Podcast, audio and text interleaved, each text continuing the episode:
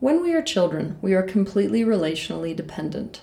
What this means is that we are dependent on the people in our lives, the adults, to meet our needs and to get us what we want. We learn, by virtue of being born into this type of a society, that in order for us to get people to meet our needs and to fulfill our wants, our best chance is to create incentive for them to do so. In other words, we need to please them. When we displease someone, when they don't like us and they don't love us, either they ignore us or they act as adversaries to our well being instead of allies to our well being. And so, very early on, we learn that in order to get what we want and what we need, we have to be approved of, liked, and loved. This process of socialization teaches us that the most important thing is to be perceived as good. If we are perceived as good, then somebody is going to act as an ally, help us get what we want, provide a need.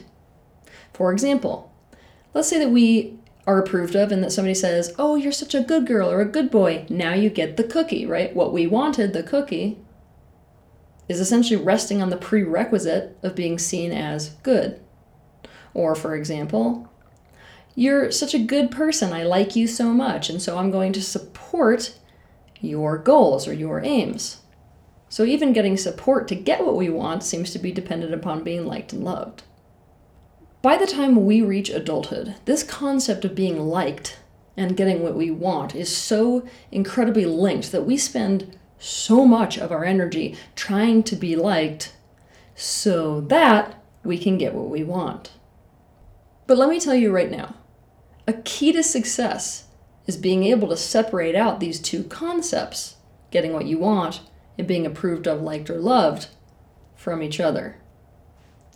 So that you can understand what I mean, I'm going to give you an example. Jake is an aerospace engineer. He is so interested in aviation that his entire existence revolves around it. Many years ago, he was diagnosed with Asperger's syndrome. He struggles to understand emotional situations and tends to say the wrong thing whenever someone's upset. People don't find him particularly empathetic.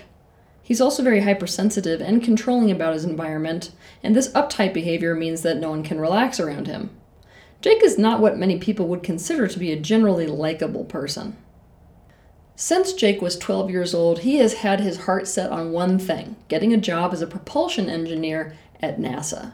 Currently, he works at another company on a big team with other aerospace engineers and mechanical engineers. As a result of this, he has to interact with this team on a daily basis, which makes it a little bit of a problem for him when a conflict arises on this team. Recently, a team conflict has arisen around a new design concept, and Jake acts no different than usual during this conflict.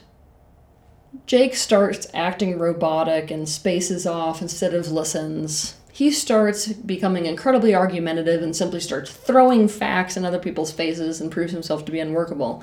So much so that his entire team he's the team lead, his entire team decides to escalate this conflict and complain about Jake to Jake's boss.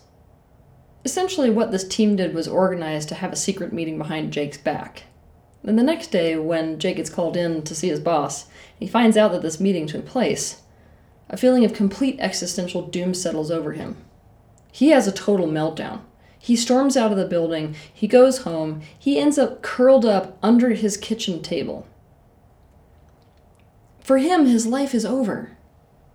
What is happening with Jake is that this conflict at his work made Jake feel like people are never going to like him. He's never going to be able to make himself be lovable, be likable, be approved of. And as a result, nobody's ever going to recommend him to work as a propulsion engineer at NASA. Jake has adopted this belief from his life experience. Jake doesn't realize at the moment that likability is not the prerequisite for him being such a good aerospace engineer that he will be recommended and valued enough to achieve the position he has his sights set on. His desire to be liked must be separated from his desire to be a propulsion engineer at NASA. Separating them will make it so that he can see all the ways for him to get what he wants, rather than sinking into the powerlessness of thinking that what he wants is at the mercy of other people liking him, which is something that, quite frankly, he doesn't even excel at. If Jake realized that he could get what he wanted even if people didn't like him, he would feel immediate deep relief. Think about what you want in your life. Especially, I want you to think about the thing you want the most desperately. And then I want to ask the following questions. Ask these to yourself Am I making being approved of, liked, or loved the prerequisite for getting that thing? What if being approved of, liked, or loved is not the prerequisite for getting that thing? If that were the case, what would I do differently? Being approved of, liked, or loved is totally separate from getting what you want, unless, of course, what you really want is to be approved of, liked, or loved. If that's the case, you can go directly for these things. And trust me, if you go directly for these things, you're probably going to be doing it in a different way. But all that being said, so often when we examine why it is we want to be liked and approved of and loved, it is because we think that is necessary so that we can get something else that we want.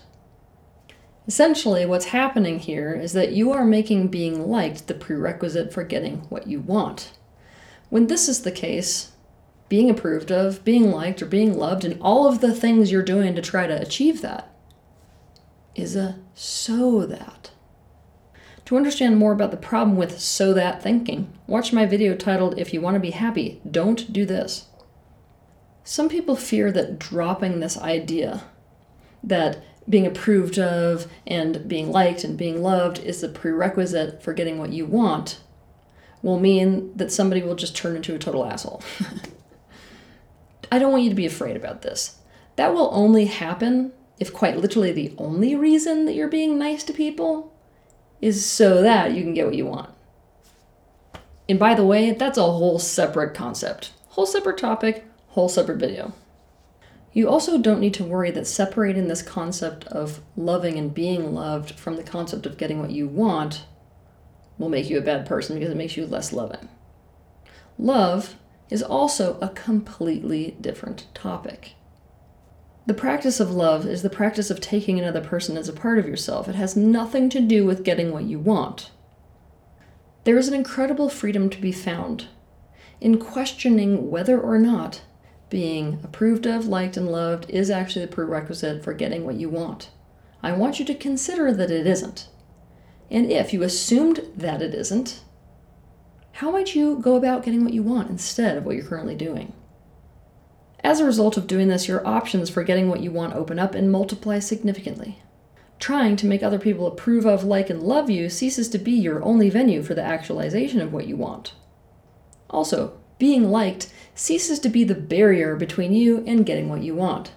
Instead, being liked and loved and approved of is simply a bonus. Have a good week.